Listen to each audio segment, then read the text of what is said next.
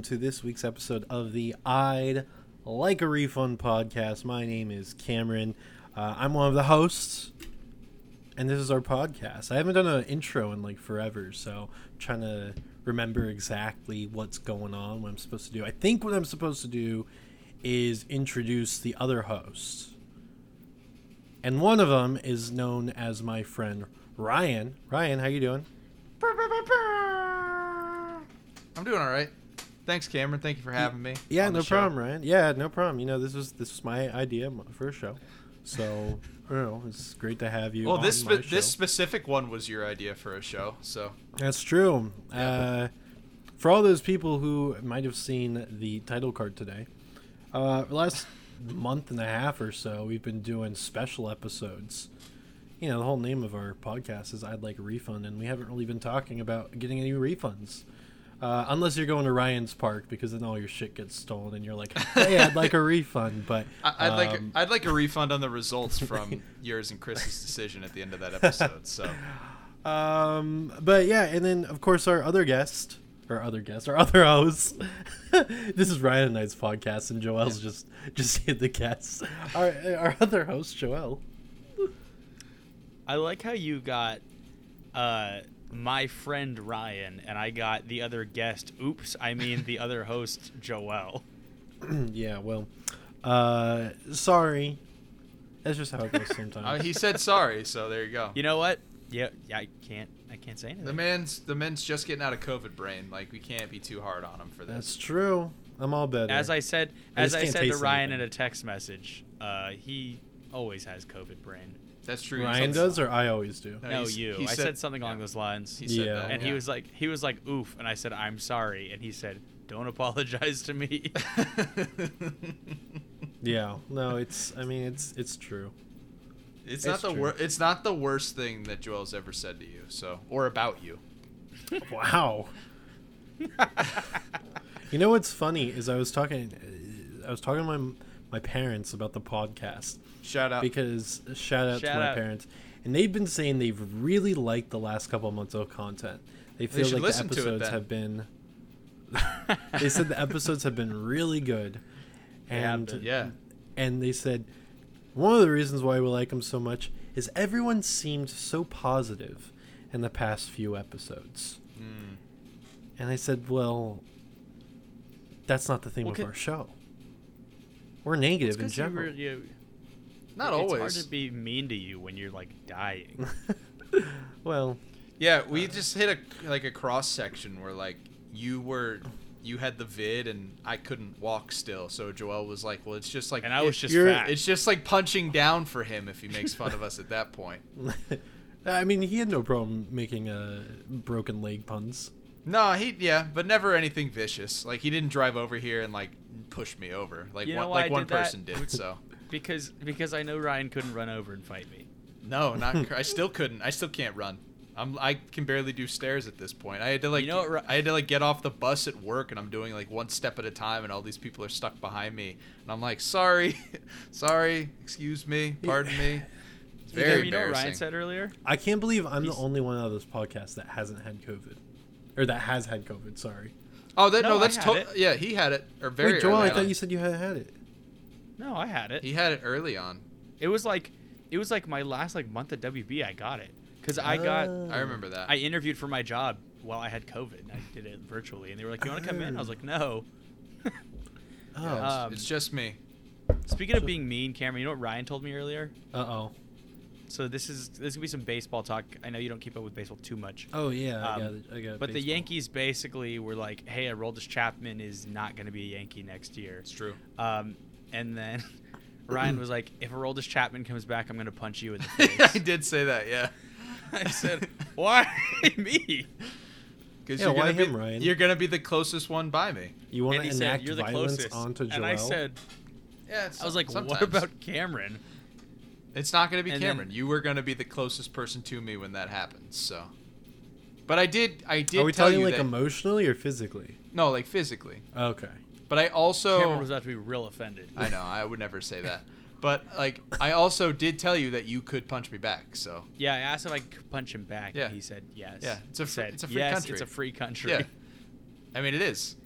You know, unless you like want to afford things, then it's not. I think If I come over there, When there's we gonna talk be about two sounds. offended- Me hitting you twice. and things that stick with me. I just remember when I accidentally shaved part of my beard off and then had to shave my entire face. Yeah, I already know what he's And gonna I say. left yeah. the mustache, and the next text message was from Ryan, and I was just messing around with the stash, and Ryan said, "Well, now we know. Now we know." There's at least one person the mustache doesn't look good on. Oh God. And mustaches like- are mustaches are real hard to pull off. Well, it was right after Top Gun, and like everyone mm. was doing oh the yeah, mustache look. I remember. Yeah, I have a photo in my camera reel saved of me with just a mustache. I've never shown it to anybody, but I have. You know what, Cameron? At least you can grow a mustache. also true. Yes. It's, my beard I- is super if- patchy. if I didn't shave for too like a month, I would still look pretty similar. I've never seen right you now. with like any like substantial Any facial, facial hair, hair. yeah. Like he's. I- 'cause I I've seen. can't. I have that picture of you eating the tiger tail, and if I zoom in, I can see like little whiskers, but they're like very Yeah. patchy. That's all I've There's got. there's times like if I like don't shave for a little bit, like around like the lower part of my chin and kind of closer to like my sideburns, it starts getting like you know, quote unquote long, but it's like not very long. Like I notice it because like, like I can feel it. Mhm. But yeah, no, like I mean, where you're at right now, Ryan, like Yeah. that would be a miracle if I got that far. This is this grew in four days. What I have right saying, now. like, two hours. Yeah. My, It's- facial, there's my, this- my hair grows really fast. This has been a few months. There was a dude I used to work with that literally had to shave every single morning. Well, I mean, I knew I knew people like in high school. Like you know, I went to a private school, so like you couldn't have any facial hair. Okay. Like, they were, no, they were. Wait, peop- what? they're this is really- the first I've heard of this. They're there are really peop- good at uh, growing hair at private schools. no, but like they, it was like a mandatory thing. Like if you showed up with facial hair, you get detention. it was bullshit. I hated it. It was terrible. Seems a was your- what little was your private school called? sexist. It was a Catholic school. It was called Cathedral. Oh. Yeah, and it's uh. You it know was, Ryan's a good little Catholic boy. time. Say oh, one yeah. Hail Mary. Uh, I could do it. Yeah. Hail Mary, full of grace. The Lord is with thee. Did you have any priest What? friends? Priest friends? No, Yeah. I, I didn't have any priest friends. I stayed away from the priest. I, I look at the news. You were in Boston, weren't you? what? What? Where didn't you grow? I'm kidding. You didn't grow up in Boston. Did you grow up in, in Jersey? You grew up in Jersey, right? And then it's and close then enough went to Boston. No, how dare Uh, you, sir? There was that No, whole I- ove I'd have to ship. I'd have to Boston ship. No, pri- Three, Priests. 310 to Boston. we have to ship up to Boston. OAO. So, Ah. um, no, it's, I'm a Jersey boy, like the Clint Eastwood movie. Oh, you sing. Shit. I do all right. Yeah. Chet Wanamaker. Who? Dude, Chet Wanamaker is Chet. Wanamaker. Oh, he's all right. He's in He a has theme a- park right now. He's an original he's, uh, he's song at performing outside at- of the theme park that's not been built Park. yet. We just sent him to uh, that land that Joel plotted out, and he's just hanging out as a street performer. He's like, wait, why is this thing going down? Uh, Um, Cameron, uh, the other day you mentioned that your mom has been enjoying the uh, the Mad Libs. yes. Are we doing one of those again? So, that said, Ooh. I don't have one. Yeah, this I didn't think so. Oh, okay. I did not think he had one. Sorry, mom. Fake out. I uh, I like like halfway through my day at work earlier, I was like, oh, I got to put one together, and then just didn't. I mean, again, like we haven't done one of these, and it's been like six weeks at this point now. So Yeah. or- all- yeah, I had to watch. I had to watch a movie this it's week. like it's like I know. re- It's so strange. it's like you know how much I hate that. It's like relearning how to walk. Like it takes a lot. It's a lot more difficult than you'd think it is. Watching Okay, a well. Movie. No, Not you know we've been not, so. Not all of us are privileged enough to have to relearn how to walk and understand that. Ryan. I'm sorry. Check your apo- privilege. You know, the last movie I saw the in theaters before I saw Triangle of Sadness was the Avatar re-release. It was a good time. That was a long time ago. Yeah, I typically see like three, four movies Three a week. That was especially that was now while with ago. all. Sorry, Ryan. Go ahead. No, I was just saying that was a while ago. Yeah, especially with all of like the um the test screenings I've been going to. I swear to God, I go to like two, three test screenings a week. You can make a whole Mm-hmm. career out of it. Like the one I'm going to one tomorrow. I just got an email. They're gonna give us a thirty dollar gift card for going, a Visa gift card for going. That is a living. That's. eyes. I mean, you you put you know if you do one of those a week, you're making you know 120 That's- bucks a month. Cameron, That's, that's that's like less than minimum wage. Yeah, if it's like a two-hour Thirty a thirty dollar Visa gift card for like a two and a half hour movie. That's like twelve fifty an hour. yeah, but they're paying me to go to a movie. yeah, but you, it's not easy to make a living. But you're off saying, it. You like, have if to it do would a be your- few it- movies a day. Well, day. I don't saying, like, mean like a would be your own legitimate living. I mean like it's That's a good amount said. of money. That's what you Well, said. Well, it was yeah. it was hyperbolic for comedic reasons. if the court reporter reads back the It was an exaggeration. I mean, you can make it's decent money. Go to the Someone explain to movie Cameron What a theater. metaphor is. I know what it is. Thirty dollars is It's like a thirty thoughts dollars. hat. It's like a thought with another thoughts hat on. What? I, I was quoting Community I understand. I don't remember that episode. What episode is it? when I don't remember the, what episode it is, but Britta says something and Jeff's like, "Somebody explain to Britta what a what Mhm. a metaphor is." She goes, "I know what it is.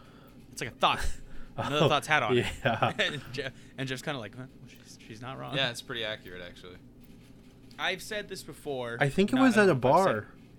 It. No, no, no. It was at the table. Was it at the table? It was in the study room. Yeah. Um, the table. Um, I've said this before in, in private. I don't think I've ever said this on the show, but the more and more I watch the show, the more Britta becomes my favorite character on the show. Really? When you when you get Yeah. excited and you go, "Oh, Britta's in this." Oh, Britta's in this? No, but you don't say Uh, it like Why that. would you say it? Why? Why do you think that? I think it was so fascinating, like what she was in the first season. Yeah. And then they completely like flip flopped that, which could have been like tragic. Yeah. and I don't think it was. And I think maybe it, maybe I, what I should say is I think Gillian Jacobs is my favorite. Like, plays her character the best on the show, which is hard to say because everyone does such a good job with so characters. good, But like, if you watch her when she's not delivering lines, like Britta is so freaking funny. Yes. Like the way she reacts to things, even when obviously when she is delivering lines, like she's very physically funny. On top of just being written well, and then just you know performing as as a whole, you know the way she delivers lines and stuff. But like there are so many times where something else is happening, and I'm laughing at what Britta's doing because it's like what like what is she Yeah. doing? You know what? I'm gonna ask the question that nobody's ready for. I'm gonna ask it. Favorite character in Community? Go. I, ju- I mean, I guess I just said it. Is it is it Britta? Are you? are I, you I ready guess I'd have it? to say Britta. I mean, if it's not her, then uh, obviously it's got to be Abed for me. But Mm. Interesting. Cameron, what about you?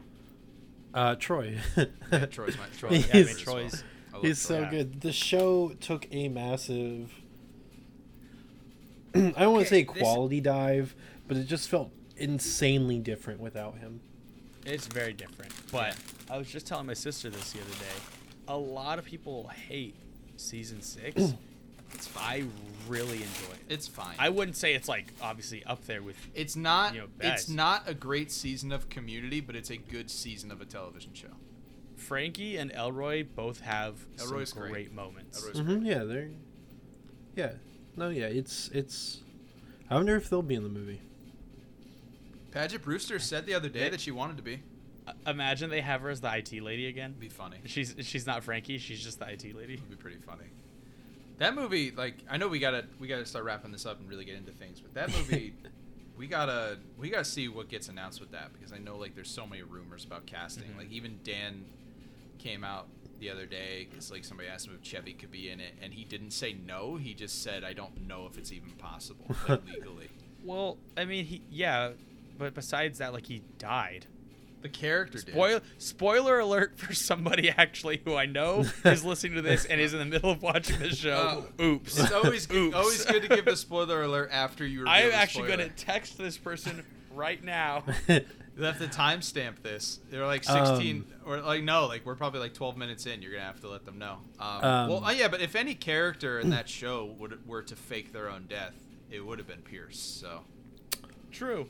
Um, that is the route it was funny because my dad, when he called me, he called me the other day, and he's like, "Hey, you know that show you used to watch, Dragon like, Tales? Which, which, yeah.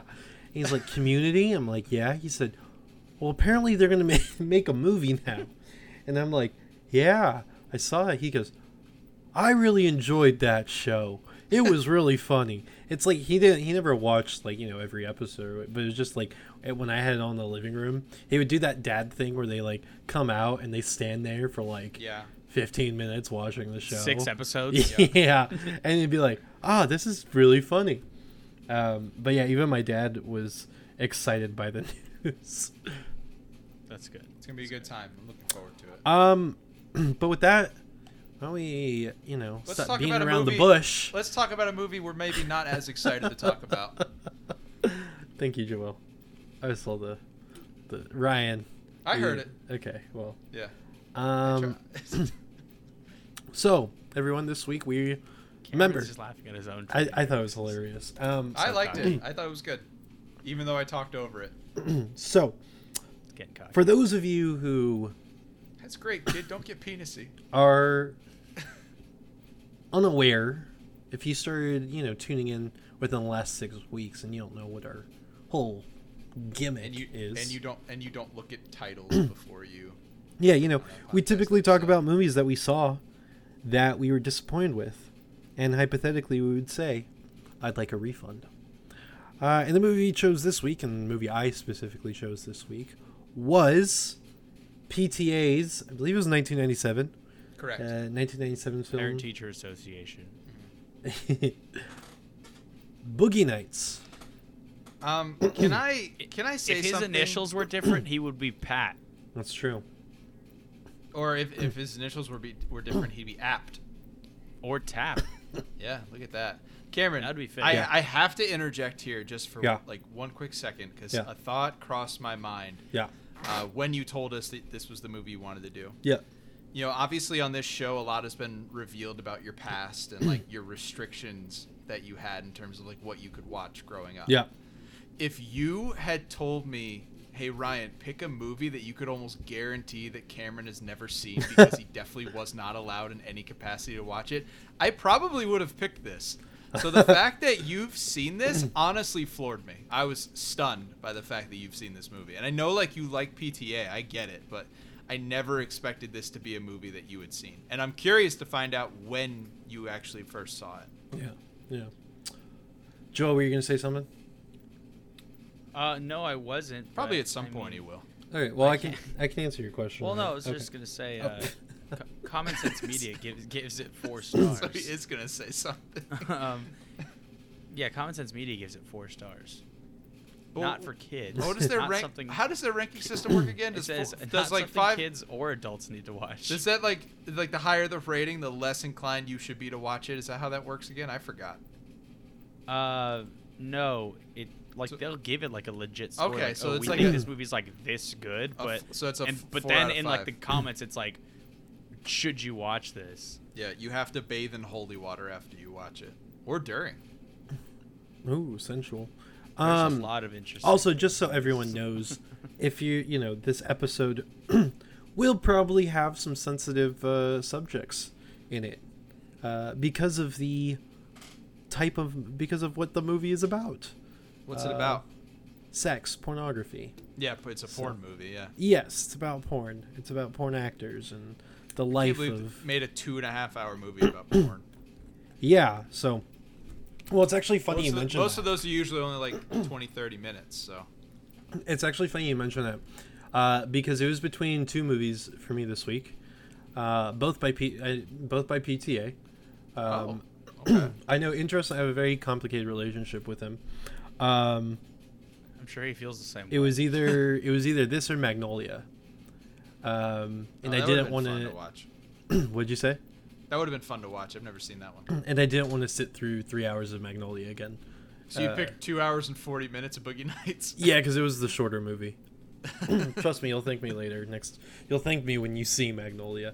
I do not understand the praise for that movie whatsoever. Very much like I, I didn't understand the praise for this movie uh, when I watched it the first time. I need Um, an answer to my question, yeah, Cameron. when Ryan, I'm trying this? to answer. I'm trying to think.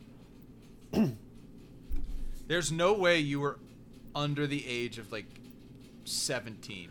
I I'm trying to no think way. of when I watched. Maybe even like t- movie maybe even like 20. Like, for I- the first time. I can't remember if it was in high school or in college. Um, I wouldn't even begin to think that high school you was ready for Boogie Nights. Dude, I went and saw I went and saw Wolf of Wall Street at 16 years old. That's not the same. This is a complete. This is like I know what you're like. I know there's like similar themes and like sex, drugs, violence, things like that. But this movie, like just on the face of it, is telling you this movie is about porn. I they actually don't, they don't hide it. Yeah, it's actually I I legitimately do not remember when I saw this movie. I can't remember if it was in high school or in college. My thought while watching it was, "Oh, I'm excited to watch this movie. I heard it's very good. Um, it's PTA. I'm, I'm thinking it might have been after Phantom Thread because I wanted to watch his work after I saw Phantom Thread. By because I So you're like, oh, Phantom Thread was great. I need to watch more of his stuff. Watches Boogie Nights and then Magnolia, and you're like, oh, maybe I don't need to watch. yeah so magnolia was actually recent i think i saw that while i was my most recent eh, within my most recent move to los angeles so Hmm. since may so i i legitimately can't remember when i watched boogie nights uh, but what i do remember is watching it and going wow that sucked both figuratively and literally um. How many of those jokes are you gonna crack in this episode? well how many cracks did we see in the movie A decent amount. Thanks, Two different types, also. Yeah, I know. It was like a triple entendre there. Um, but yeah, so yes, that I again, I, I don't know exactly when I watched this. I just remember watching it and going, I legitimately do not understand why this movie has the praise it does, and there are a few reasons why I thought that. Uh, and you know, of course, we're gonna we're gonna talk about this, but I'm interested. Ryan, I was going through your Letterboxd, um, and as I do with all of my friends, I go through their Letterboxd, see what they've looked at and watched recently, and I I've noticed that ca- you've. I've been doing a lot of catch up in the last couple of weeks. I noticed so. that you actually watched Boogie Nights recently, uh, Yeah, before I even brought I- this up. I was gonna I was gonna touch on this, and I'm sure Joel's gonna have a comment about it as well because he commented on it when you first told us about the movie. Um, Boogie Nights on September 30th left Netflix, and it was a movie that I had always wanted to see. Mhm. So I was like, oh, let me check this out before it goes. So on like 29th, I was home. I, I was I was just in the boot, so I wasn't really going anywhere. I don't even think I was walking yet at that point. Um, so it was like, oh, let me just watch this and I did. And I'm very happy that I did because after you picked it, I just started laughing because I was like, "Oh man, somebody's gonna pay for this when they just missed the deadline by Yeah. like a week." And that somebody is our dear friend who is now ready to comment on that. I, I mean, I know I've done it too, but there's been like multiple times now that Cameron's picked a movie that like just left streaming. Yeah, it and we'd feels have had to buy it. Feels, Feels bad, bad, man. man. Um, but I mean, it was like three dollars or whatever. Yeah, but it's just like it's just so funny because it's like, oh, you you could have picked this a week ago and it would have been free. I can't. Yeah, I can't believe Uh, it. but it's fine, I guess. So yeah, um, cool. So Yes, sir. Phenomenal host. let's yeah let's talk about the movie ryan um I, I think in, I, I might be wrong because i haven't checked since Is i first right? saw Did I it do four? That seems high. to my knowledge i believe you gave boogie Yeah. nights four stars on Yeah, because I, I, yeah, three seems about three. right. was it three Gave it okay um Let's break. Let's Okay, talk some okay. shop. Let's break it down. um so let's just i mean let's talk about yeah let's talk let's talk about this movie so obviously pta you know very famous director and um you know loves san Fran- loves the san fernando valley uh, pretty clear that all of his movies even you know even though this one was not nearly as much of a, of, of a love letter to san fernando valley as licorice pizza was um you know very much about the area and i think the the thing with uh, i think both the strength and the weakness of pta mm-hmm. is how much his movies are often about nothing. And sometimes it works and sometimes it doesn't work. His movies are very much about theme rather than plot. And at some points it works really really well in Boogie Nights. Um, again, my initial when I watched this movie the first time, I was like I was bored out of my mind, and I do not understand why this movie was so good. And you know, I feel like we've all had movies where we've watched it once, we didn't like it, and the second time we went back and we enjoyed it a lot. Like for me, Grand Budapest Hotel, I've told you guys that multiple times. I thought Grand Budapest Hotel sucked the first time I watched it. Bonkers. Yeah, I, I and I, I go I- back and watch it now. I'm like, what the hell was I thinking? Um, and you know, this again might be you know showing my hand a little bit too early. Um, I, I look back, I look, at, I watch Boogie Nights now, and Okay. I don't think it's as bad as it I thought it was when I watched it the first time. That being said, I also don't think it's that great. It's it yeah. It's I high. do still think that Yeah, because this movie has like a 93% Rotten Tomatoes, so it has an 85 on Metacritic, 85 on Metacritic, which is massive.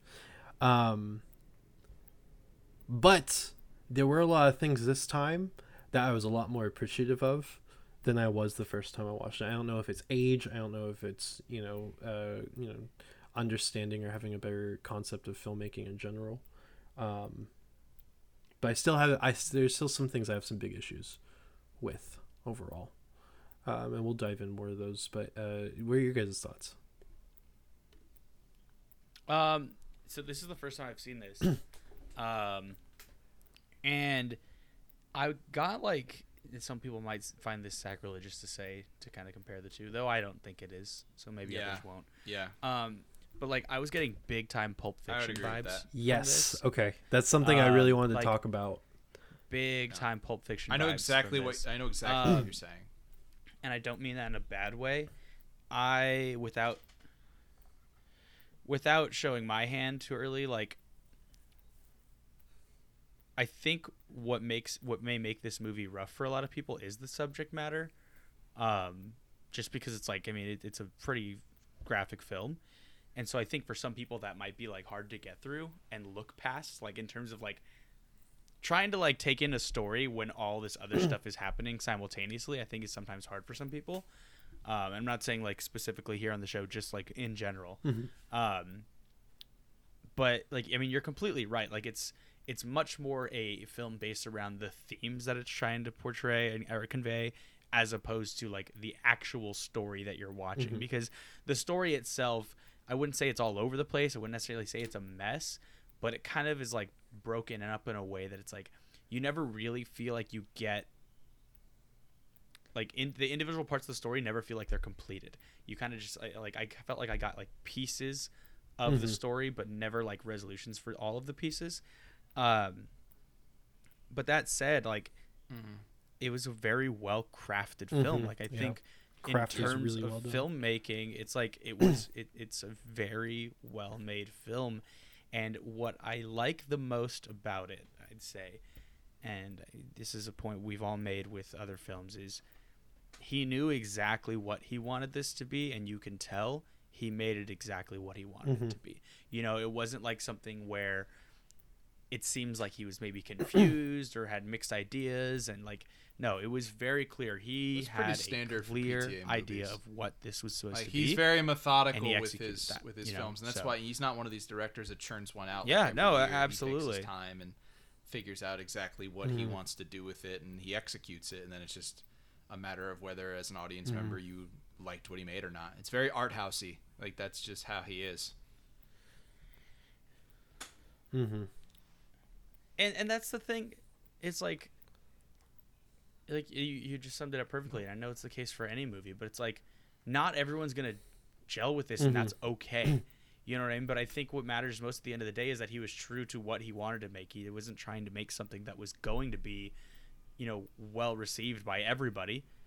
As high as it may be rated like i don't think he cared about that at the end of the day. You know like he mm. cared about making the movie he wanted to make and he did. Well, you know, and Ryan, I know you, you're gonna talk about what you thought about the movie um, in a moment, but I just I I I think it's really interesting because I don't know if you guys like. I remember when I watched this movie, I was really interested by the movie itself, not necessarily like.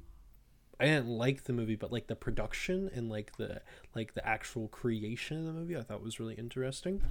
Um, and so there were a lot of things that I liked about back then, um, about like.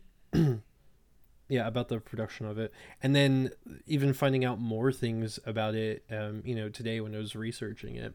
Like this movie as cra- it's i don't know if you guys saw this this movie was based off of a short film that pta made when he was in high school uh, the short film was called Dirk Diggler, uh, you know, story or something. This the Dirk Diggler story or something like that. Um, which I think is fascinating. Um, then it comes. Uh, so, Joel, one of the things that you were talking about about the stories not being finished, and this is something I remember uh, reading when I first watched the movie, is PTA specifically set out to make a movie with characters who didn't change. He said so mm-hmm. many times there's, you know, every movie there's typically arcs and you see change with the characters. You see these things. And he said he said I did he said I wanted to make a movie where the characters were the same from the beginning to the end. Like there wasn't obviously, you know, there were changes in who they were and what they did or whatever, but like there wasn't like any big redemption At the arcs. core, or- they were yeah. they were the same people which i think and again what you were saying is he did exactly what he wanted to do. Exactly right? yeah. that's so different than so many films right? This idea of change this idea of like arcs and you know and right? Like if you were to submit a screenplay to a you know an agent or a competition or whatever and the characters were the exact same from the beginning to the end they'd be like well what the fuck is this? You know? They'd be like this this isn't how you make a movie. Um and obviously when you get to a certain level you don't have to play by those rules. Um, but uh, you know, specifically talking about what you were uh, mentioning, Joel, something that he set out to do. Um, Yeah, he did um, it. so like I said, very I just seen interesting. it But Ryan, go ahead. I'd love to first hear your thoughts about the movie. Um, I agree with everything that you guys have said so far in terms of like on a technical Mhm. aspect. Like, that's there's no real flaw with the film in terms of that. It's very well executed for what it is supposed to be.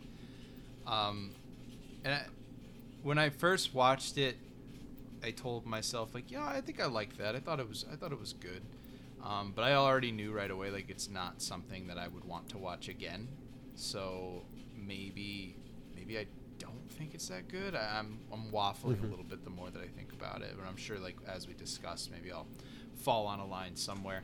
The thing that bothers me, and uh, you guys touched on it briefly uh, with this film, is that I don't really like I I'm a big story guy when it comes to f- films. Like that's just the avenue that I go down. Like if you tell me a good story with mm-hmm. well acted characters, I could get past anything else. Like you know, a short film shot on an iPhone can be a masterpiece mm-hmm. if you have a if you're telling a good story with the right talent. I truly believe that.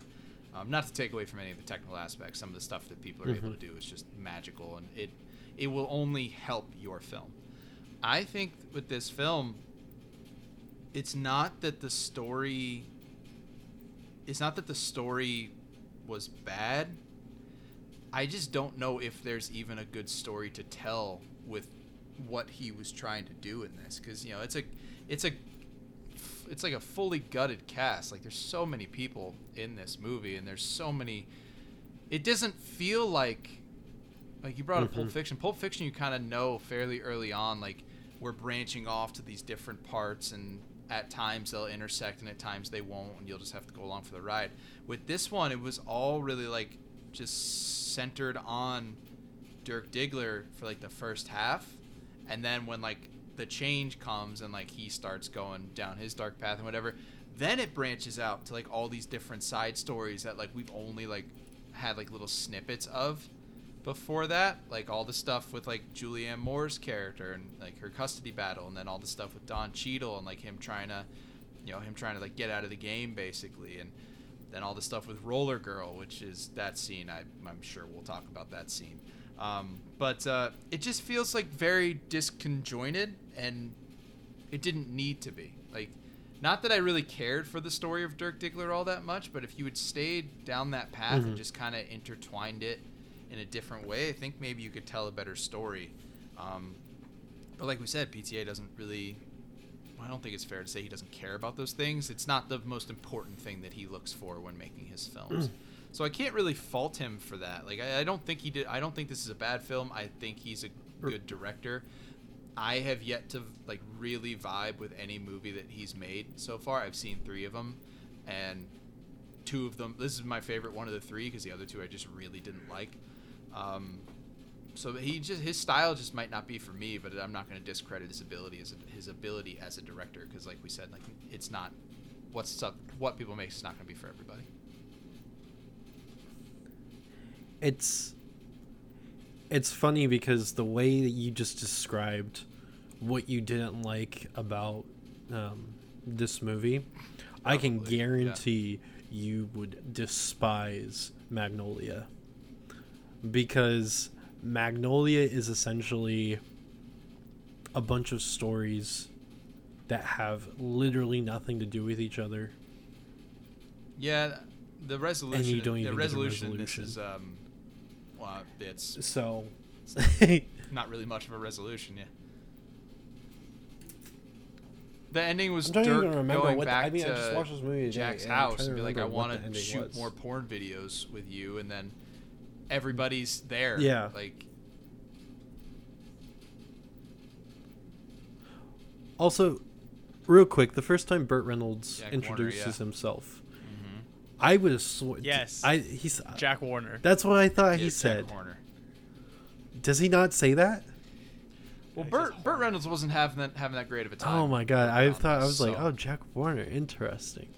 I mean, from what Yeah, I this- I wanna touch on you know, this. Yeah, go to for it, right? Trivia section for all of the all of our information that we get.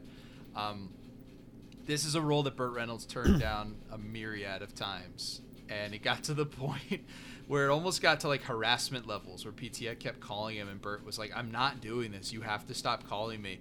And PTA was like, "Great, that's the energy you need to bring into this character." it's like, dude, like let it just let it sit but eventually he he did it and it seemed like he just regretted it from the start because like he didn't do any promotional stuff when it came out. He won a golden globe for it and it was nominated for an academy award and he was I, I think i saw like with the golden globe like he like he wasn't even there. Um yeah. Yeah he wasn't even there yeah. Yeah he just did he Yeah, I just think for the Academy Award, I he wasn't this film there and they the, for the nomination. Um, yes apparently he apparently he wanted to fire his agent, or he did fire his agent after he saw a rough cut of the movie. Yeah, he 'Cause he was did- so did- pissed yeah, he did fire that agent. he that the agent like said that like he had to do it. He fired his agent. That's so inter. It's so interesting to me, and like and like I don't know if you guys. And again, this is why I thought was so interesting. Is like the production of this movie. Uh, it kind of goes with what didn't Christian Bale do? Christian Bale did an interview the other day. Yeah, it was for Amsterdam, and he said something to the fact of like every guy in Hollywood owes their career to Leonardo DiCaprio because every single male role is just a He role did. that Leonardo DiCaprio and has he recommended down. Mark Wahlberg. Leo turned down to the main role for Dirk Diggler in this movie. Yeah. Oh yeah, it's uh, Marky Mark. Speaking of Mark Funky Wahlberg, Bunch he era. looks so young at the beginning of this movie. It was crazy. It's when he was beating up people. Crazy how young he looked in the beginning of this movie. Uh, Joaquin Oh, yeah. Phoenix almost played the main role, but he turned it down I mean, because he and that's like funny to say that because like you look at the, be bad for the cast career. of characters in this, like it's a like there's not even like a person that like was like that faded away after this came out. All of these people, you know, the ones that are still with us were like still working a shit ton after this came out. Like like it's it's impressive. Like every once in a while you get an ensemble film and like yeah, like somebody just somebody won't click and they, they won't really have a career out of this. This one like the top 8 build people like were like top tier Hollywood stars and it's really impressive.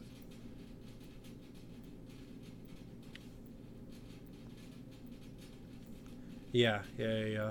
Um, I see. I I'm trying to think of like I'm still trying to go back and think when I watched this movie, and part of me thinks I might have watched it in high school because I think uh, watching jeez.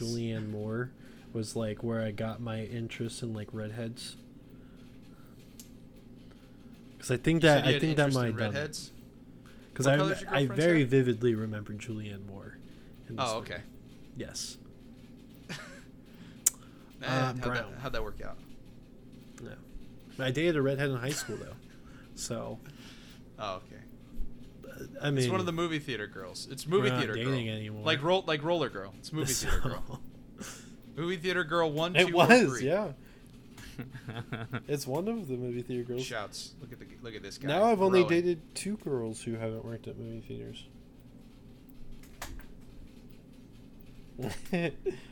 um, yeah. Anyway, so back to the movie. One of the things One you of us did. discussed, Ryan, was Yeah, or oh, Joel was him. Said actually that. Was how close it felt to Pulp Fiction. And one of the big things, and literally one of the things that turned me off to the movie the most, and I still think it, uh, feel like it, is no, I definitely did not see this before Phantom Thread because I watched this movie before as knowing it was PTA. Now that I'm recalling this, because I remember watching this movie and going, "Oh, this guy is just trying to replicate Tarantino," because the final act with you know the guys go to Alfred Molina's house and they try to fake Yeah. you know do a Thomas drug Jane. deal. Thomas with Jane. fake- Oh no, Aaron Eckhart gets killed Was it powdered Was it sugar Aaron or Eckhart salt or Thomas whatever? Jane? I can't remember which Uh, one. baking it was. soda. They look, okay, they look very similar. Chew on Thomas that Jane, one, yeah, audience. um and like the the music is the the music is blaring and there's a gun and they play russian roulette and i'm like i'm like this guy is just Hmm. That- feels yeah, like that he's scene just felt right ripping out of off Tarantino. tarantino it felt like a tarantino scene very it felt it felt very much tarantino and as a whole that scene just felt so Well, that, I mean, different that's from where the rest that's of why the the movie. It third act like in this is, is the biggest issue with the film, in my opinion. at all. Nothing feels like it fits the movie anymore. Like it's a complete tonal shift. It's a complete like stylized shift.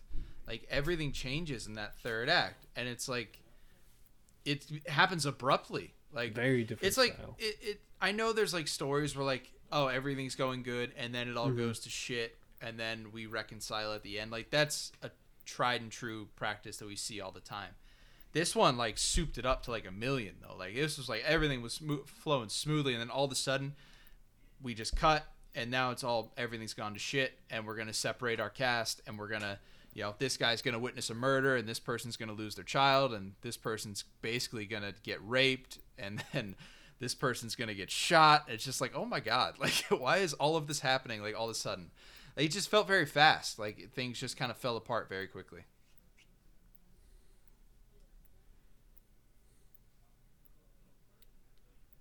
Yeah, it's a very it was a very odd and I think again it's one of those things where it was just literally literally the it was the themes that pushed those things in the direction in that direction.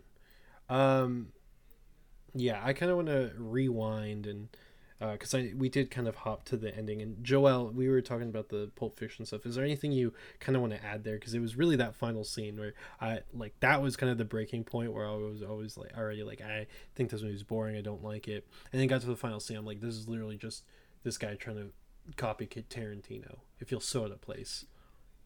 Yeah, no, I mean it was there were bits and pieces obviously throughout the entire film, but like you said, once it gets to that final act, I mean, including like having the whole title card and everything. And I know we kind of got that throughout the film, but like that final act is really where it was like this feels like Pulp Fiction. Yeah. You know, like this, uh, just hundred percent feels like Pulp Fiction. And again, I I don't necessarily see it in a bad way. I don't think it was a problem, um, but like just a thousand percent get that vibe. You know? Yeah, and to be fair, this movie came out in 1997, which was three years after Pulp Fiction. Everyone was trying to do what Pulp Fiction just did, right? Pulp Right. Fiction was this massive, independent, you know, booming film. And everyone was trying to replicate that. So, you know, it's not like this is the only movie that had Mhm. you know was going for it, but uh, watching it, it was definitely the first time I was like, ah, I- um. So yeah. Anyway, our movie is about yeah. you know, um, Yeah. Dirk Diggler. What's his name? Is Eddie, right? That scene is so and so his mom funny hates to him. me. Like Thinks he's an idiot. they don't give you like any backstory as to like why Eddie like dropped out of high school and just started working. Like a lot of the times when that happens, it's like well, a lot of the times when that happens, it's usually like oh, I had to drop out of school to make some money to support he's stupid. my family. But no, he's like a middle class family. Like so, he feels like he literally just dropped out to because he's dumb. Like is that it? Like is that was that the reason? Okay. I didn't know. Like, I didn't know what like if there was. Yeah, because he's stupid. Yeah, Um, many dropouts. Is that where all the people that drop movie. out of high school go? They all go Um, into porn. So you know, and Dirk. I mean, Seems like all of them. makes sense. Sure, some Yeah, of them of do. In this movie, a lot of them, all of That them number care. That One hundred percent of the people who drop out in this movie go into porn. That's just a stat. That's just a stat. Um. So yeah, you know, Dirk, Eddie, Just one. he's gifted with something, because we're all gifted with one thing in life, as he says. Uh, and Eddie and I have a very similar gift. Uh, no, uh, Eddie has a very large appendage. Uh, one would even call it It's literally leg. it. Yeah. Um, and that's the whole basis of this movie. Uh, That is like what this. It, it sounds like a movie. Like the premise of the movie is something like you you'd think a bunch of high school kids came up with, which interestingly enough, that is what happened. I'll take. I'll Uh, take it one said, step "What if further. This guy the premise of this movie is dick?" this guy works at a club and this creepy old Uh-huh. dude notices that he's packing and wants to hire him to work in the porn industry. and that's and then the guy says yes. That's the movie. That's it. Yeah, and then you know we see what happens to him, and I think what's really interesting, uh, again, kind of with the production of this movie. I, Joel, what did you watch this on? My phone, Like what service? Amazon. Amazon. Okay, so Amazon has the X-ray thing, which gives you a bunch of like trivia Yeah, the little fun as facts. you're watching it, and it was so funny because almost all of the the trivia that was coming up was like this person is based off of this person who is a porn star. This person was based off of this person who's a porn star. This person was like based off of this it's like person. I'm Sam Levinson. Wow, over PTA here. did a lot of research uh, for this. a lot of research for his movie. Um, but yeah, you know, it was, the movie just it was just a bunch of people making porn, and that was the movie, and really, it just was so Yeah, like it's fine. I think the first act is pretty good. Yeah. It was pretty interesting because, like you said, that's Ryan. That's where you get the story, right? You're like, oh, okay, this guy, you know, he's got a big dick. Uh, and then after that, I thought everything else was, especially like Act Two. I'm just like, okay, this movie is two hours and thirty five minutes. Why? Why does it need? To, why does it need to? And I, I went and saw Triangle of Sadness, Sadness the other day. Uh, sadness. Um, and Triangle of Sadness. Oh my god, Sadness Bro. is the same length of this movie. and there was not a single second of that movie I was bored. Not a single second of that movie that was boring. And then I watched this movie today, same length. And by the time we got an hour in, I'm like, you're telling me I have another hour and a half of this shit? It just starts to kind of feel like it's the same thing over Yeah. and over again. It's just like, oh, it's sad. We're sad. Everyone's sad. They're making bad decisions. And it's sad. It just got to a point where this movie, I'm just like, okay, like keep going. And it's it's it's it's again, it's interesting because Paul Thomas uh, Anderson has come out and said like movies don't need to be longer than two hours. He said that in a recent interview. I think it was an interview he did for Licorice Wait, Pizza. PTA said that or you said PTA said that. Um, I agree with PTA on a lot of things in the film in the film world. He was also like the only director to come out and say like, superhero movies aren't destroying film. They're good. They're keeping open theaters. He said that, uh, which I think is very accurate. He's one of the few. One of the few, yeah.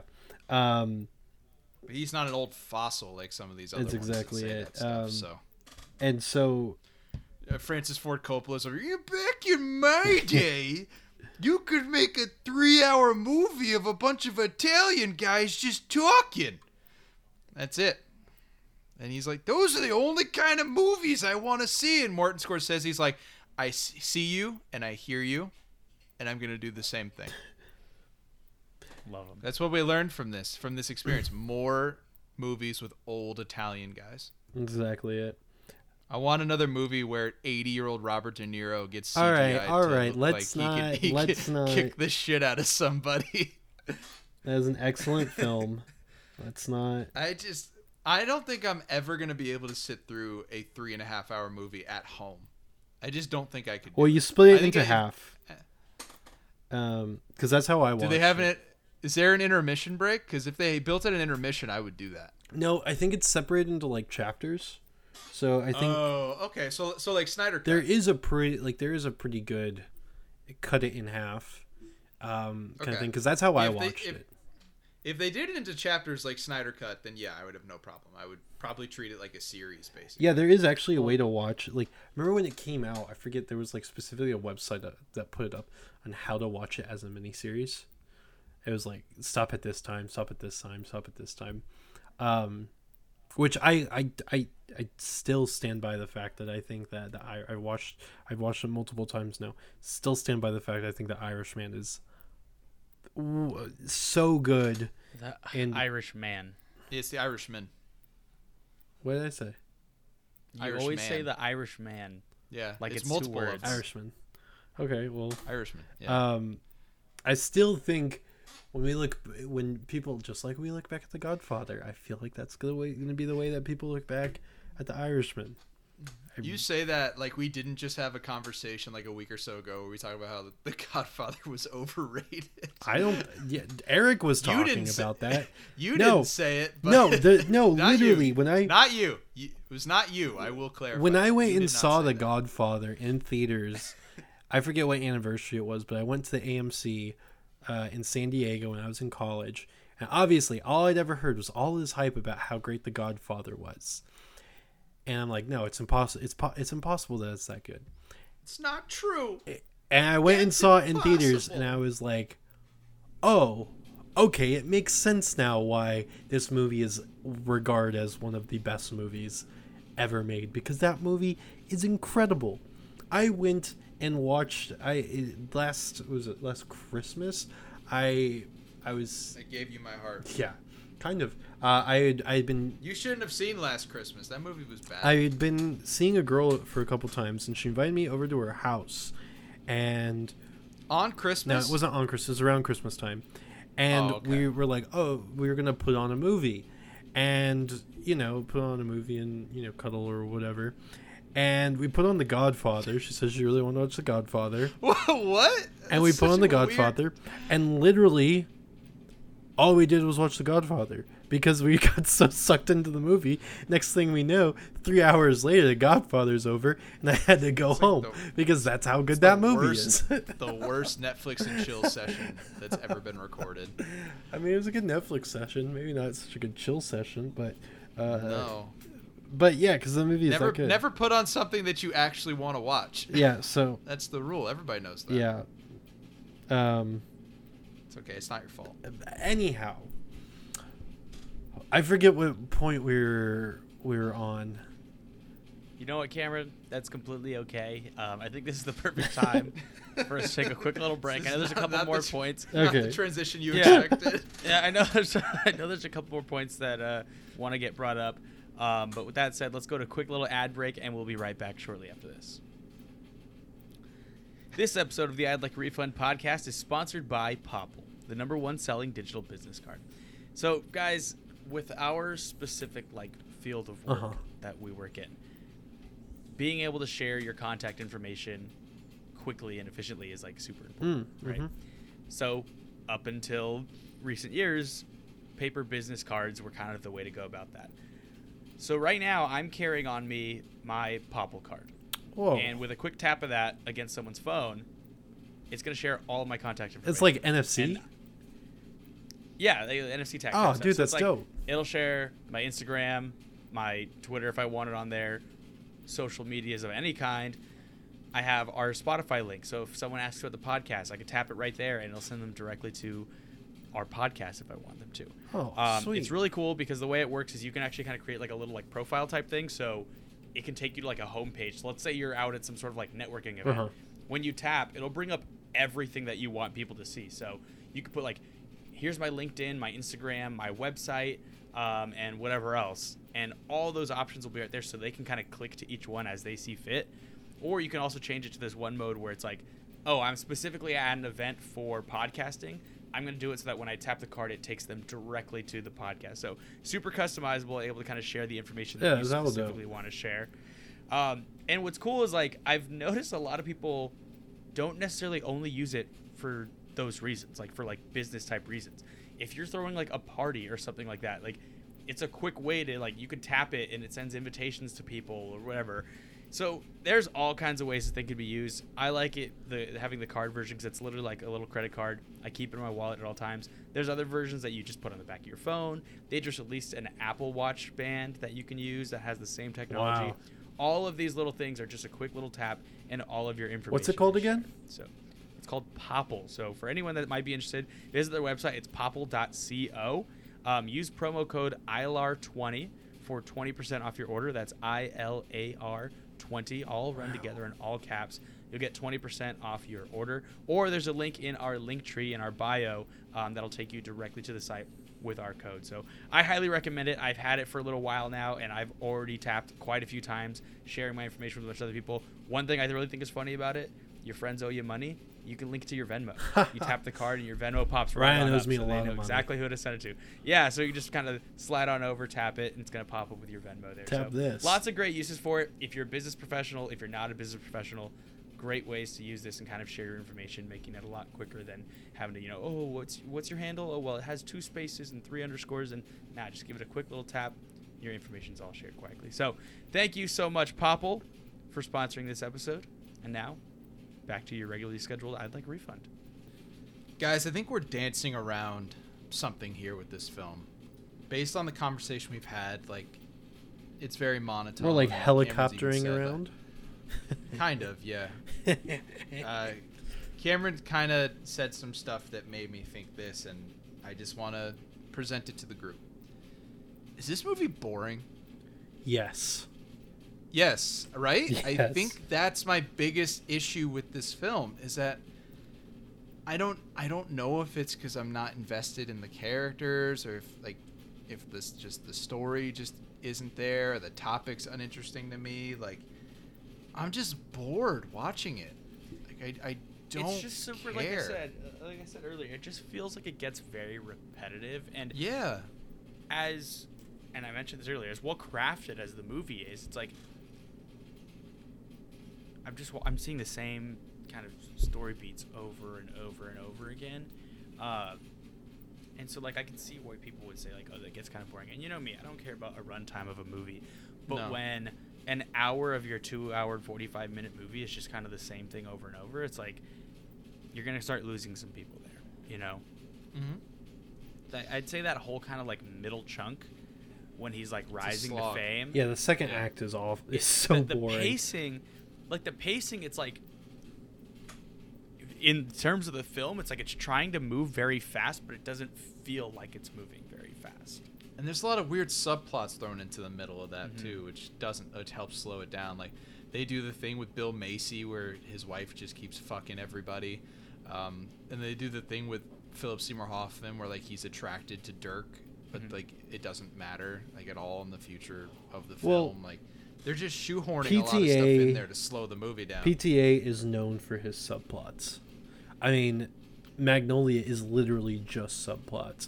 Licorice right, Pizza. but you would agree you would agree that having a subplot that doesn't pay off is just a waste of time. Oh yeah, no, I'm not Like, defend. I'm not yeah. defending him. I'm just saying, you know, and I think that's one of the No, reasons I- why yeah, I, I like get it. Pizza so much, is that Licorice Pizza doesn't Sweet have salty. any subplots. It is the movie is you know there is a story. That's there. true. That is fair. That movie centers on two characters, and they don't step away from them.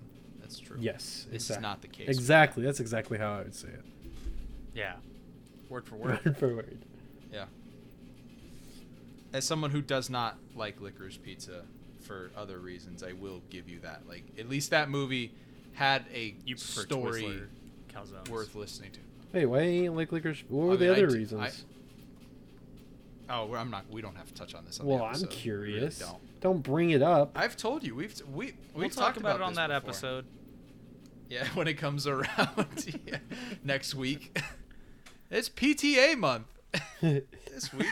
and then our fi- our fourth episode is we bring on a teacher. You know what's funny is like literally I, I went back and was like looking through all of the movies that like I wanted to choose for this episode. And I was like, oh, that movie. Oh, shit, that's M. Night. We can't do that again. Oh, that movie. Oh, shit, that's M. Night. We can't do that. There are literally multiple movies by Yeah. M. Night I wanted to do. Um, Yeah, I've got one. I've got one I've been sitting on forever, but it it involves somebody that's been on the show way too many times already. So I'm just kind of biding my time. Um, but yeah, I I, I don't want. I didn't mean to sidetrack us with no. like the licorice pizzas and all that, but like. Yeah, it's just where I, that's at the end of the day, that's where I sit with this film, and I think that's why our conversation is going the way it is. Is because for a movie that's as highly acclaimed as this one is, I think, and maybe it's just our age group because, like, I think when this came out, like, people that were born in the 70s and the 80s, when, you know, this industry was much more, what's the word? I, what's the word I want to use here? Prominent. Yeah, I guess. Like, I mean, it's changed so much based on what it was back then. Um, but like those people grew up in that time period, and now like people that were in their like mid twenties when the movie came out in 1997 grew up during the entire run like s- setting timeline of this film. Yeah. So like it resonates with that group Well- of people. Whereas I think our age group cannot relate to anything that's going on in that film in terms of like the actual like setting and time period. And like you see stuff set in the 70s and 80s and like you get nostalgic for it because like maybe it's something that your parents or like an older sibling or whatever like got you very interested in so you enjoy seeing it. But you know, you shouldn't have a parent or older sibling, maybe an older sibling, I guess, that got you interested in 70s and 80s porn vi- videotapes. Like that's probably not a thing in most households. So I, I just think this You don't doesn't know my resonate family. with people. No, I, I'm. well, I mean, you've said you've said enough. That I feel very confident uh, about this in terms of your family. But I, I mean, you can tell me if I'm out of pocket here at all. I just really think Well- like this movie just does not resonate with people No, I think- age, and I think that's why we find it boring. I think you you've got a good point. I didn't think about because like when I was reading the reviews for this, like I saw like a review that said like this movie replicates the this movie is the best movie about like the the most accurate representation of the 70s since the movies in the 70s. Mm-hmm. That was since so like, that was since one like of Saturday my Night Fever. what was one of my favorite things about this movie is the fact that it was like a lot of times you see films that are set in like these eras and it just doesn't quite land like it's like okay yeah like i get it like you changed the signs and you have all the proper cars and like but it still doesn't like feel it like take a movie like uh Once upon a time in Hollywood. no no because i was gonna say that was a good example No, I Um, I thought you were looking for a good example. no, no, no. Okay. Like a, I guess like a like American Hustle. You know, it kind of Mm. like has this like very like false vibe of that Yeah. era. You know, where it's like that movie could have taken place in modern times and nothing changed. yeah, exactly. Like it, it, you- it, or there what there was another movie that recently came out that I was like, I don't know what time period this takes in place in Uh, the because like Mummy. no, because it was like these characters never use like phones and their cars are kind of old. But then at the end, there's like, oh, here's the internet. Like I don't remember what it was, but this felt very true to the time period. Like it, I, I felt agree. like I was smack dab in the middle of the Yes. 70s, going into the 80s. Um, it, it felt very genuine, and, and I appreciated that. Um, one random thing that just came to my mind right now, while we were talking about this. One of my favorite, just little nuggets of something that was in this film was the argument over switching from film to digital. Oh yeah. I That's- was like, that- ah, yes, now this is my cup of tea. Yeah, Joel like sits back, cracks his fingers, and just like now we're cooking with gas. I was like, oh, okay, like this is such an interesting thing to throw in here, but I guess It's like that. me- It's like that meme of like the v- guy playing video games in his chair. Where, like, Oh, he's yeah, sitting yeah, back, yeah. and then he leans up. That's you when that part of the story comes up. So It's like something that I can relate to. another another kind of interesting thing I, I saw was that apparently New Line Cinema told PTA that he either had to agree to make this movie R or under three hours. Okay. He because he wanted to have an NC seventeen film that was over three hours long, and they said we can't we can't do that. We can either let you be, you know, we can either let it be NC seventeen in under three hours or R in over three hours. It's a fair and so. P- so he gave him both. so PTA said, "Okay, we'll do I'll do an R-rated movie that's over 3 hours long." And then he ended up making a 2 hour and 35 minute movie. Could could you just imagine what this movie would be as an NC-17? Oh, well, it'd be very No. easy. No, but like like just just think about how far this film went in certain aspects and going up at least one rung further and just think of the movie that you would be watching. I mean, At that point, you're just watching. I was going to say like it would be you know actual pornography. We just get Which multiple I think- scenes. Wi- uh, like the scene of Julianne Moore where she tells Dirk Diggler like you can come in me I've had my tubes tied and this time we actually see the shot. So That would be very interesting. I mean, I'm like, I, I know you're shaking your head at it, but like that, when you say NC-17, like what, like what further am I supposed to think with in terms of what going from R to NC-17 that we've already gotten in this film? Like they don't sugarcoat much of this. So apparently the rough cut was longer and had a lot more graphic, Ayo. explicit stuff, and they cut that down. And then there was a version that they sent to the uh, MPA that they had to cut about forty seconds from. Just imagine the studio, like the the suits with the MPA watching this all in a room together. it's like, huh? It's a very interesting shot right there of Mr. Diggler's penis. Interesting. Hmm. Indeed. Oh my god. What a I just can't even I can't even imagine what this movie would be like as an NC-17. But I don't know if uh, anybody should be making NC-17 movies. The last one that came out really uh, really did not go too well. What was the last one to come out? Blonde. It's Oh. blonde. Blonde. Yeah. I still haven't seen that. I haven't You were very excited for it too. Like you were looking. Didn't you pick it in the next Netflix draft? I think I all did pick down the it, road yeah. back then. Yeah, and it finally came out, and man, is it not going over well. Not even for the NC-17 aspects of it. There Yeah. are other elements that it's getting trashed for, and if those things are true, it's rightfully so. Some so. egregious CGI choices. Yeah, Oh, I don't know but it's okay about that at all. because they went. No, it's okay though because they went to Marilyn Monroe's grave and asked permission to tell Yeah, this story. sweet. So. I heard. I think it was on podcast the ride. They were talking about it, and they were like, "What if she?" Or no, no. I think it was you on Genre Geeks. Where you're like, It was me, What if yeah, they I said no?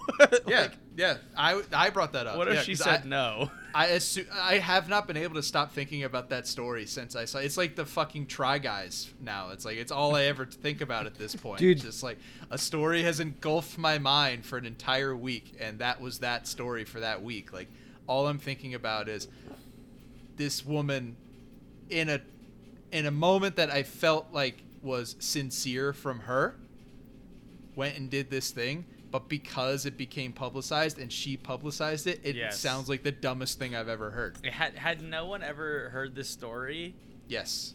it would have been a very. That probably would have been something very special to her. And who knows? Maybe it, still is. It, it could have been know? something that she could have told like in way like a down memoir or something when Yeah. people are going to be like, "Oh, you know, what a story." No, not it's right like now. When, when you donate to in the middle of charity, Twitter, and then right after you donate for charity, you say, "Hey guys, I just donated to charity." just send you're it like, to me. Yeah. you- you're Yeah. like, here's my here's my 10 minute YouTube video of me taking a homeless man to get a haircut, feeding him food, and then sending him right back on the street. Making him homeless again. I gave a homeless man ten thousand dollars and then asked for it back ten minutes later. what are you, Mr. Beast? Yeah, exactly. Um, Cameron, you were gonna say something about the Try Guys, so yeah, that SNL video was really Man. funny. I haven't watched it, was- yet. I saw I Oh, saw it they was did it, so but I haven't funny. it. Like I feel bad for those dudes. Like I really do. Not the not the shitty one, obviously, but that video is hilarious. and, and it's really it's really funny seeing uh, social media's backlash to the SNL video.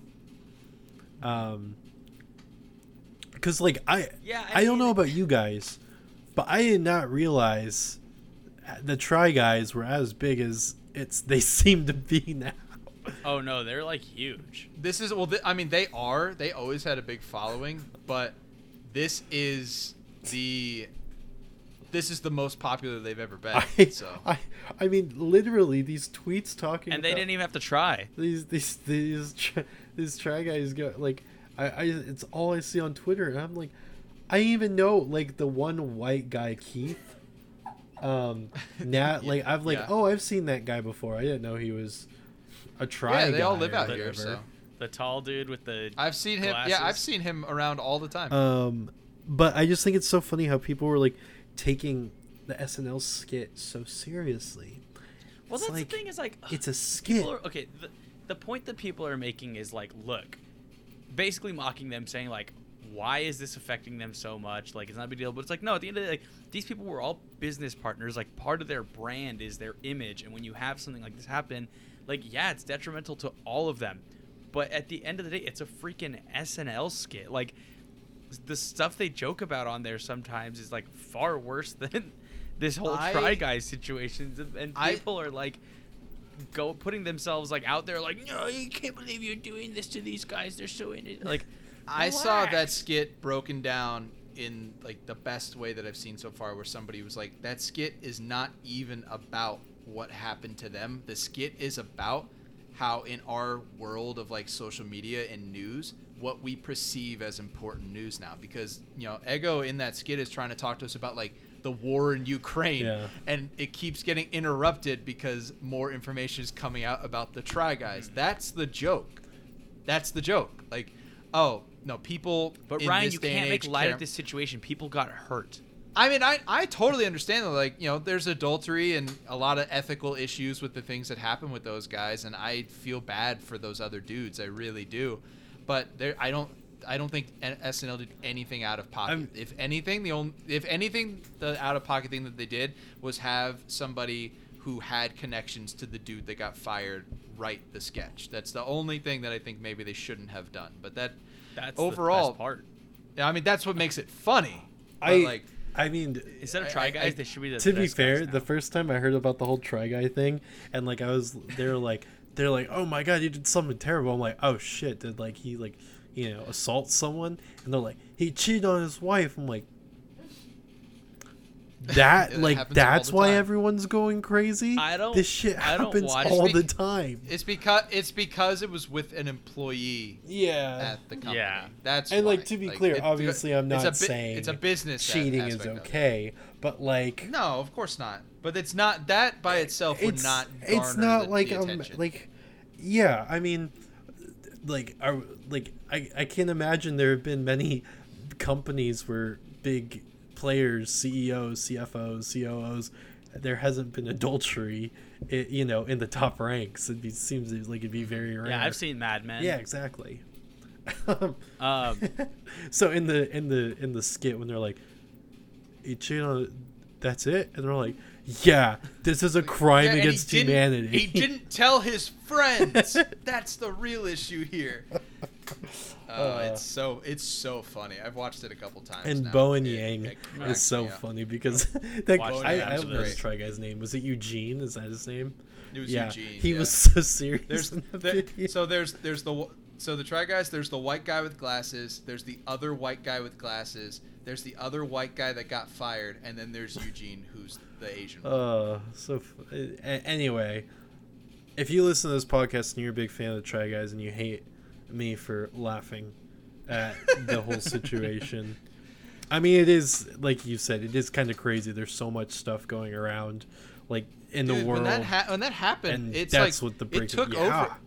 It took over TikTok. I Like know. that's like my whole feed was all try guys okay shit. i gotta ask you guys something sorry to this we're off on tangents we'll, we'll get Yeah, back we'll and get wrap back. things It's up here fine. in a little bit yeah, but this movie sucks. so- okay question for you guys Did any of you on TikTok start getting the fishing scandal stuff? The fishing scandal. Yes. Is this the Like that they fi- put weights in the fish? What do you mean? Yes. I heard of it. I think I might have No, gotten. I don't Dude, know Dude, there's so many sports Okay, so scandals going on right now. I know. So it's like the chess one, and then there was the fishing one, and The then poker was one. The other one I saw the other day. Yeah, the poker Yeah. one. Yeah, yeah, yeah. TMZ Sports keeps posting about it. No, the fishing one. Like I just saw this video out of nowhere, and it was like a guy checking someone's fish at a fishing competition or whatever, and then he's like. There's weights in this fish, and all of a sudden, like this mob of like 35 year old white men like converges on this other dude, and uh, I was like, oh, that's kind of random. And then I swipe, and like a few videos later, it's like full video of the, the fishing competition, and I was like, I was like, well, I'm gonna watch this whole three and a half minute TikTok. Absolutely. I watched the whole thing, and I swear, like minutes later, I'm scrolling through, and there's a video of this guy who's like doing the green screen things, like the video's playing behind him, and he's like, uh. Am I the only one who randomly ended up on fishing scandal TikTok? Because I don't know how I got here, and I was like, me too. Like I don't know what's going on. But what's the po- what's the poker scandal? What is that? I don't didn't so read into that okay, one. so essentially, this woman was playing this dude in like the world. Was it like the world tournament of The World Series of Poker? That's what it is. Yeah. Yeah, and classic old ESPN two late night channel. she went uh, or like he went all in on something and she had literally nothing in her hand like literally nothing and he went all Didn't even have any cards. and she she called him and went all in and they both showed their hands and she won with like jack high or something like that and he was just How? like and he was just so like how like Yeah. he was shocked his face was hilarious because he was like you could see him like literally like he was just like trying to figure out what happened and so they were and like she i don't know exactly why but she ended up giving him his money back um Really? yeah because he's well, uh, you heard why, right? no i didn't hear why it's because he, went up to her. He's like, I'd like a refund. it was like a $250000 bet It was, it was yeah Okay. it was huge and like they were saying like statistically there's literally no way she would have ever done that um, you know it's funny that they say that because those are pros playing me i'd be like yeah call you know I call. yeah i'll call All in. exactly Just go all in on every hand. pretty much You'll scare them off. exactly right but Yeah. uh, anyway yeah we are way way off topic That's fine. I think we should talk about like something that bothers me about this film as well. I talk about how like stacked this cast is, but to be perfectly honest, a lot of them are pretty useless. well they all know, look- yeah they take- all go on their own little stories Well, so I guess maybe we should just talk about where these other stories, what these other stories are, and where they go to like kind of. Det- it's almost like determining like whether this like extra side quest in the film is worth the time. Like that's kind of where my head's at with it, because like I think like the stuff with like Don Cheadle, like I think the scene where he goes to the donut shop with his pregnant wife and you know that everybody gets killed except him. I think the way that that scene is done is fantastic. Mm-hmm. I very much enjoy how they made that scene.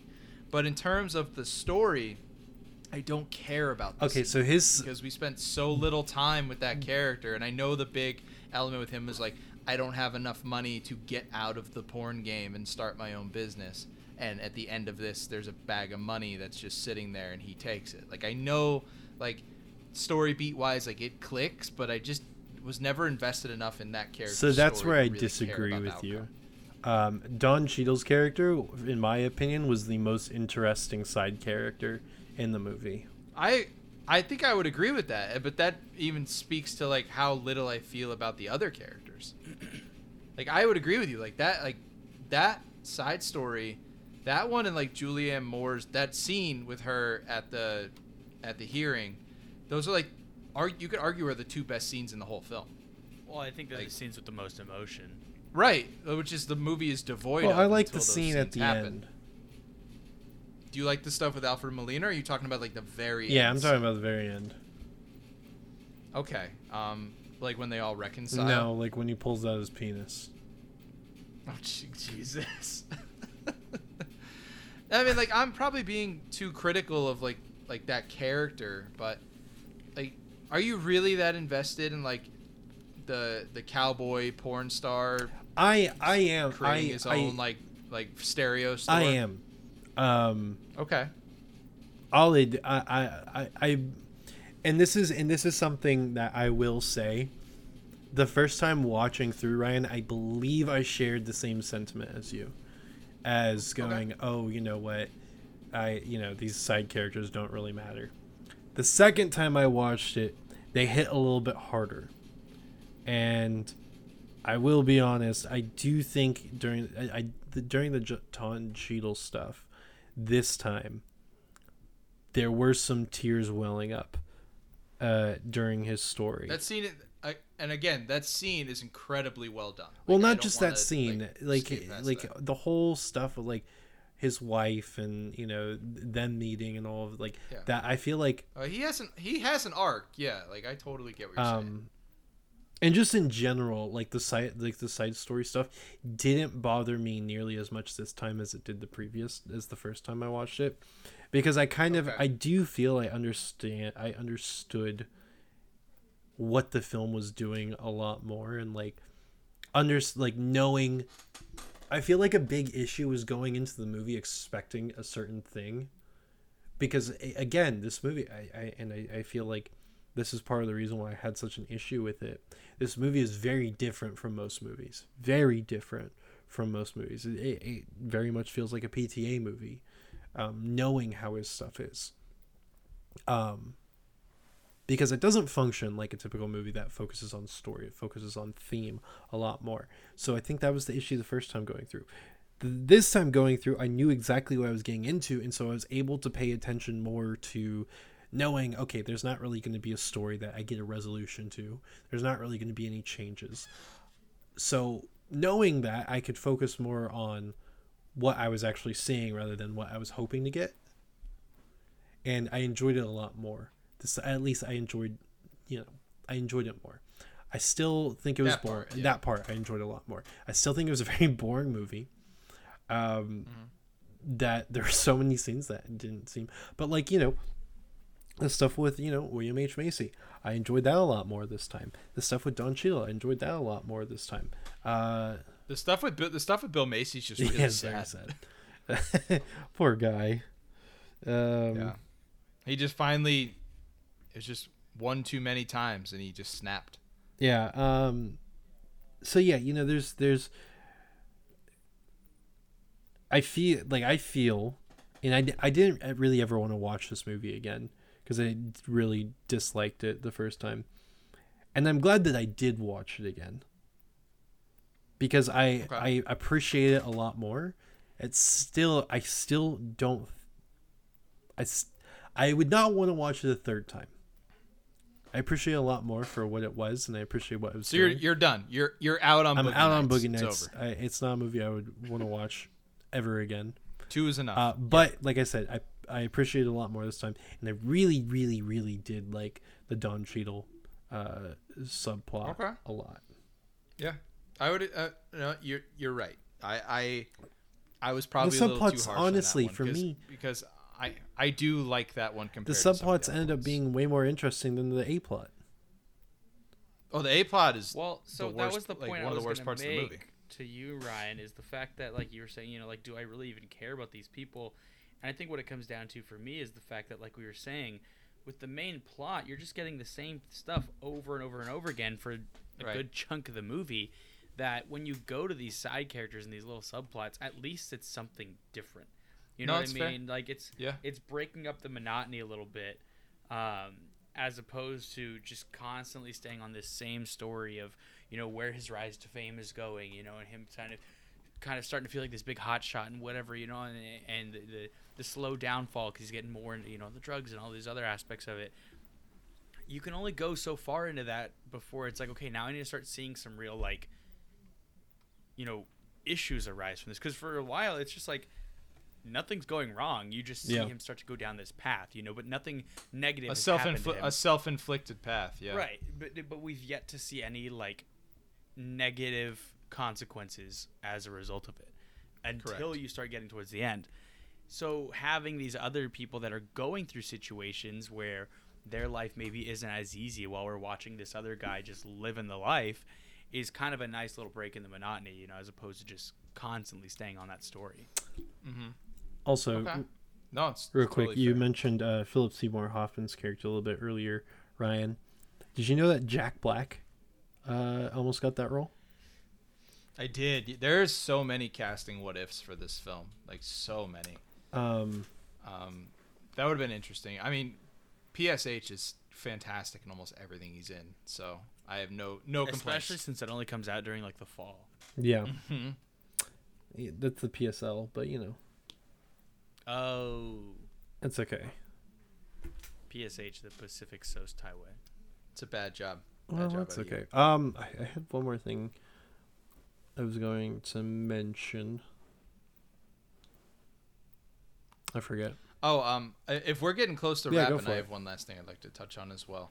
Um, John C. Reilly is he? He would obviously be one of the biggest stars in the porn industry based on his look in this movie. like that guy just Well, exudes and he's a porn star. Yeah, like there is not a single person in this film that exudes porn star more so than John C. Reilly. Like just not even not even close. Like like I wish that his character had more to do in this film, but he got a nice happy ending, so you can't. Uh, damn it, you can't say happy ending in a porn movie. Yeah, Ryan. that Come was on. Yeah, that's a was- bad job. it was a what job? Go to commercial. Hey, folks, have you heard about the thing that you tap?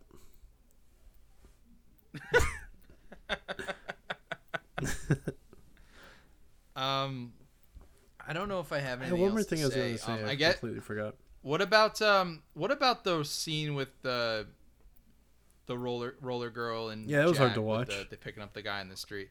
Yeah, like that's that was a that was just not an enjoyable scene to go through. I had to imagine that that's the scene that Burt Reynolds like looked at at the like when he watched the film after it was done and was like, "Why in the hell am I in this film?" Yeah, that was a rough one to watch. Like, I just did not enjoy. it. I guess that's where this boils down to. Is like I just didn't enjoy a lot of the stuff that I saw. Like that scene, the Bill Macy stuff. While it's very well done, it is very jarring and very upsetting. Um, the uh, the scene with Dirk in the car where he's gonna, you know, I think I don't remember specifically what happens, but I, I know it at the end he gets his ass beat because was he he that dude was just paying for Dirk to pleasure himself, right? That's all it was. Like he just wanted to watch. Okay, yeah. Like that scene is very uncomfortable, especially with the to- like the societal tones that it kind of sets in it. Um, yeah, there's a lot of uncomfortableness watching this, and I, as much as you Oh. say like you had a better time watching it a second time around, I don't think it's something that I would want to watch a second. So I remember exactly what I was going to say. This movie to me feels very similar to another movie that we had on this show. It was actually brought up earlier uh, on this episode too. Aloha? Yes, Aloha. Once upon a time. Once Upon a Time, yeah. Very, very similar to Once Upon a Time. Which of these? Which of them do you like more? I'm curious. I mean, I don't like either of them, so it's like you know choosing. That's why I said which do you, which which do you dislike less um, then? I mean, it's like choosing would I rather you know get the flu or pneumonia. Um, If you had to watch one again, which one would you watch? uh, well, seeing as I've only seen Once Upon a Time once, I would probably watch that again.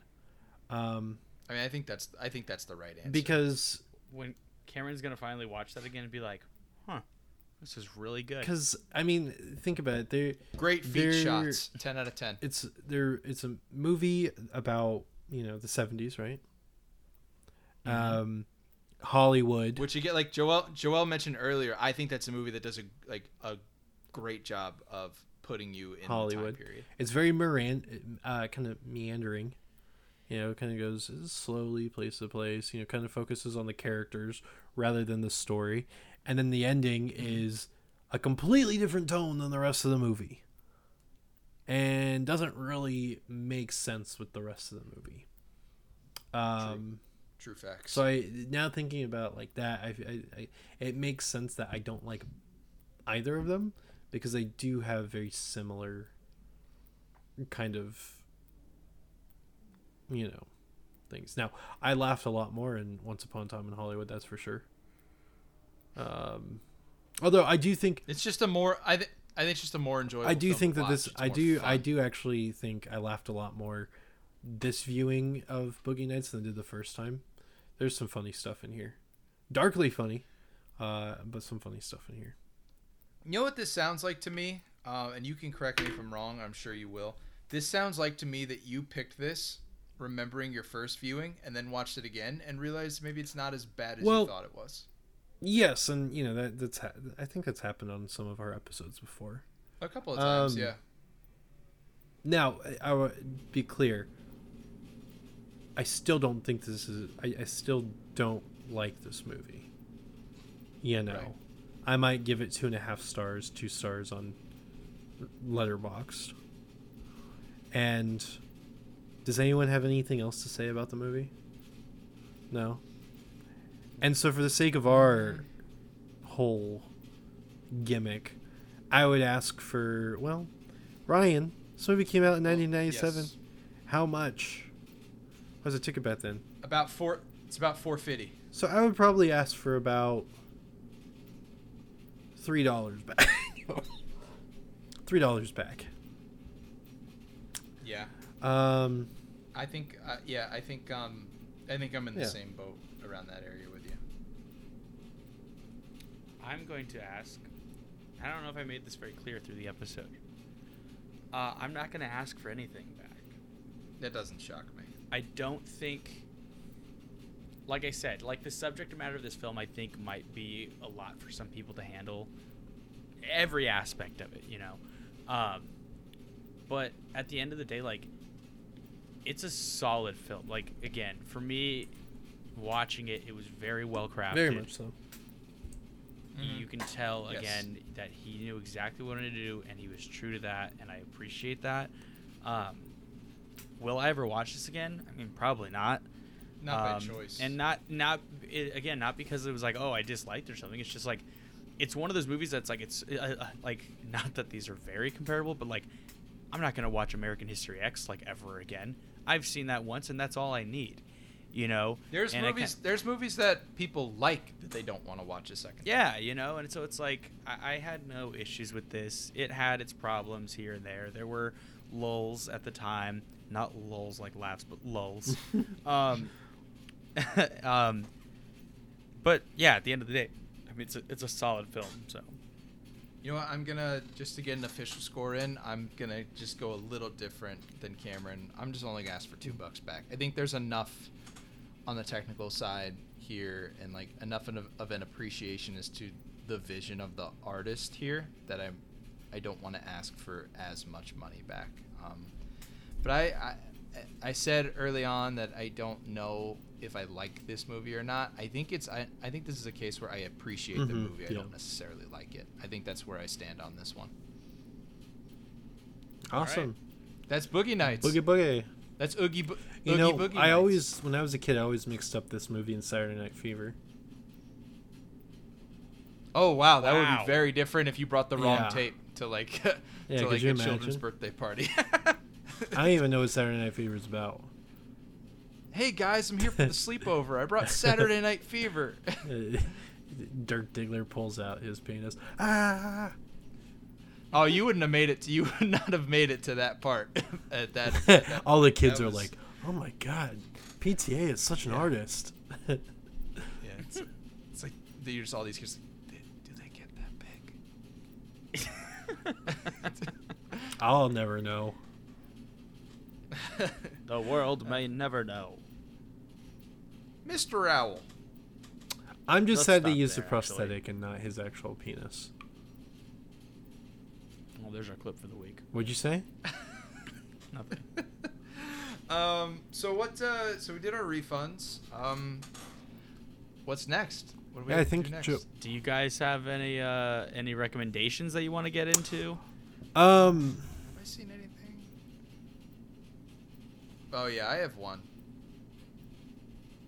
I want to recommend a movie that I just saw called Triangle of Sadness. Classic You Cameron. brought it up three yeah, times I know. during this. Well, I think it's. I think it's quite Cameron. excellent, and I don't know if it's you gave it five stars. You said it was your favorite movie. yeah year. it is so far. or the or excuse me, the best film you've yeah, seen. This year. um, it's Cameron really said- good. Cameron said, "Hey, I think you'd really like this movie. The score's phenomenal." And I was like, "Oh, cool." And I go to look who the composer is, and there's no listed composer. Yeah, there's actually no no score in it. I just told him. He I think lied. If I, yeah, he, there isn't one. If I get off of work early enough tomorrow, I think. Yeah, it's it's really good. I was really impressed. Um, well, one of the rare Um, movies where the second act is the best part. Um, that does not, not, happen happen very often, at and all. all three acts are very good. Um, that's very very good. Highly recommend. It makes sense why it won the Cannes Film Festival. yeah, it's true. I forgot about that. Can. It can what he and he will. but Yeah, it's. That's you do know that that's not how you pronounce. It. It's that, can? right? No, it's Was it- not. No, he. But he said the S. Oh, okay. What is it Okay. pronounced as? No, it's ra- it's called Raising Cane's. okay. All right.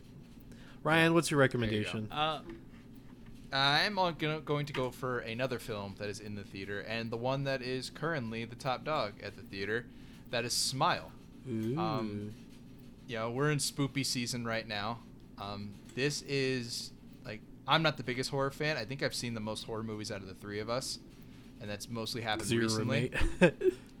Sm- yeah, because of because of Joe. Yeah, um, Smile is one of the scariest movies I've ever seen. You know what's funny is I watched the trailers and they're terrifying, and I'm Yes. like, this movie looks like it's so scary that I have to see it, but I don't want to. Yeah, I would not. I, you know, our our friend Whitney, friend of the show, Uh-huh. Whitney. Um, she asked me about it after I saw it, and I I told her like you should. It's actually scary? this. Like, yeah, like it's uh, horrifying. Like I jump out of your seat. Like if I could have physically jumped out of my seat, I would have done it. Like what made it, so scary? it scared the shit. Uh, it's just how the like the suspense in it. It's not like you know how a lot of horror films were like they'll kind of telegraph like when you're supposed to expect Yeah. the scare. This one it just does it. Like they like don't they don't telegraph it. It's like oh, here you go scare. You didn't see that coming. And the thing that's like really like freaked me out about it is it bends it bends reality in a way that you never truly know if something that you're seeing on the screen is really happening or Huh. not. So it's very much well, like mind. I know in the that way, trailer at the very end, where like she get like the person comes up to her door and then her head flips over, oh, God, like that, yeah. fucking freaked the hell out of me. And that's kind of just in the trailer, yeah. I was just like, ah! like that. ki- That no, that trailer trailer's and, horrifying. And most of the times that I saw that trailer were at the freaking AMC Universal IMAX. yes, all the time. All the So time. you would not recommend Um, this movie for me, I, no? Oh, for you, no. I don't think your heart could handle this movie. okay? Because I was kind of thinking about going and seeing it. There's like Cameron has to sit next to the defibrillator. I'm I never want to tell somebody that they shouldn't go see something because I, I He's recommending this movie, and then he says, "Cameron, don't go yeah. see it." Yeah. I truly value people seeing things for themselves and making their own judgments on it. I really do. But if you're asking as your friend and confidant, I truly believe that you would not do well. All right, I'll probably do what I'm going to do I- with Barbarian and wait for it to come to streaming. Oh, that. Oh God, that one was scary too, but not as bad as Smile. Because Barbarian comes to HBO Max uh, in 15 days. I know. I'm so glad I saw that. That was so good. Barbarian was great as well. So uh, that way I can be in home and you know turn off the laptop if I need to. Just Yeah. shut it very fast. Yeah. Uh, Um, Joel, do you have anything that you've seen recently that you want to recommend? The MLB playoffs. I'm gonna pull a you guys here actually, and just recommend the last thing I watched. Um, Werewolf by Night was very good. I watched that. Um, yes. I don't want to go too We all far into it. it. because I may or may not be talking about it on another show soon, but I recommend it. So check it out before I am on said other show. Great. But that Yeah. said, um, it's time for me to let you know what we're going to be watching next. Um, so we just talked about a whole movie where a major plot point is the fact that this dude's just huge. Okay. So we're going to keep on that trend and we're going to watch Hulk. not the Incredible Hulk. We're watching 2003's Ang Lee. Hulk. I've never seen this starring movie. Eric Bana, directed by Oh, Ang Lee. I I haven't seen it either. You've neither of you have seen it? No. Oh my goodness! I remember like I loved this movie, and not I loved this movie as a kid, but like it was a movie that I was like, I gotta go see Hulk. Like, I want to see it. Um, this was a movie I saw, Blockbuster. That's how I saw Hulk. Wow. Yep. Love it. Um, Love it. I'm fully invested so, now. um, yes, I I specifically remember, like as a kid, what my thoughts were on this, and so I'm curious to see what I think now. I wish Blockbuster was still around. Just wait for that new Randall Park show. I'm excited. That Net- looks fun. Netflix is like, you know that business we put out of business? Here's a show about it. Mhm. They're gonna inadvertently bring back Wouldn't that be Blockbuster. funny? That'd be sick, dude. That Blockbuster presented by for it. Netflix. That one is still in Alaska. Uh, Alaska, right? I Or think they closed. Yeah, that's still there. No, the I, I'm No. pretty sure if if it's still how it was, it's not the Alaska one that's still open. It's the one that's in Bend, Oregon. Yeah, there was one in Alaska Oh, that was open, but it there was to- yeah, there closed. was still one in Alaska. We need to grandfather that remaining Blockbuster store, make it a national landmark. It can never close. Yeah, Okay. the last one is in Bend, Oregon. I almost Yeah. wa- I was up that way a couple years ago, um, in Portland. I think it was like four hours outside of Portland, and I almost made the trek over there just to go see it. Blockbuster is such a vibe that people that have been like born and grew up since it got went away will never understand just how awesome Blockbuster was. I'm curious. The No More Late Fees ladies were Blockbuster employees, so I'm sure they'll have thoughts on That's the show coming out. So oh Man, I miss Mm, Blockbuster. yeah. me too.